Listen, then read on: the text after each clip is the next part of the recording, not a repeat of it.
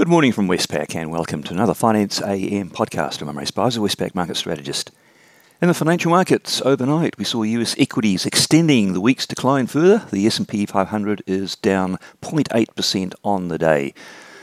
Bond yields remained elevated, indeed long maturities did rise further, steepening the US curve, while risk-sensitive currencies tested recent lows, although didn't break uh, any lower. Uh, there wasn't too much fresh news of note out for markets to digest.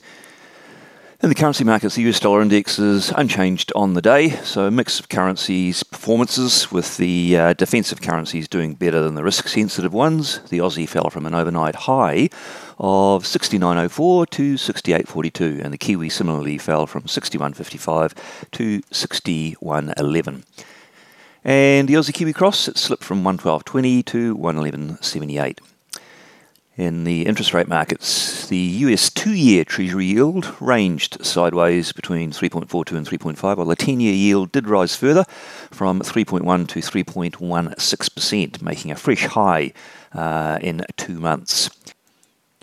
Australian interest rates were very much range bound. Uh, the three year government bond yield ranging sideways between 3.28 and 3.33, the 10 year yield between 3.59 and 3.65%.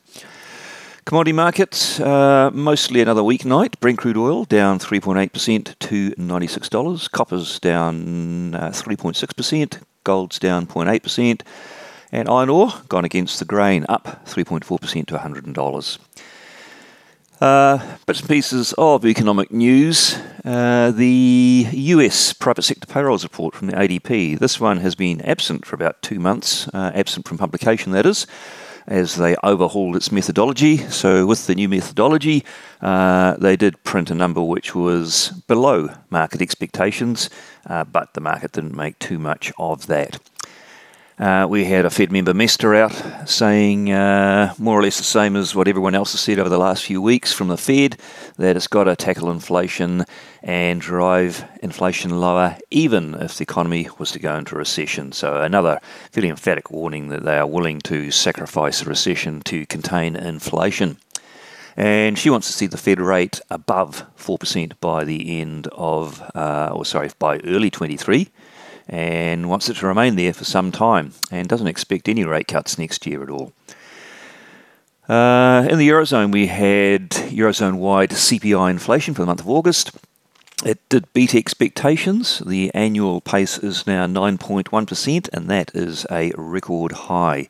Moreover, the core measure at 4.3% year on year did beat expectations slightly. Uh, and that indicates that um, the uh, inflation pressures are becoming more broad based. Further, country differentials are drifting apart with headline rates of over 20% in some countries.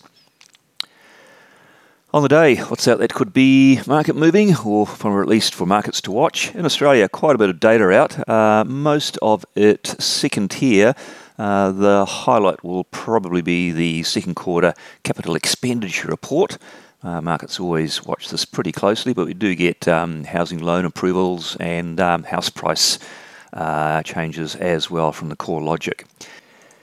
In the Northern Hemisphere, uh, we'll be watching Chinese uh, manufacturing PMI from the Caixin label.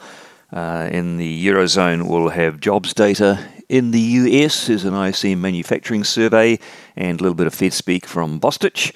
Um, but I suggest markets will be really looking ahead to the uh, all important uh, Friday's payroll report in the US as uh, the main driver of uh, uh, uh, many of the asset classes. Well, that's it from me today. Thank you for listening. I'll be back again same time tomorrow morning.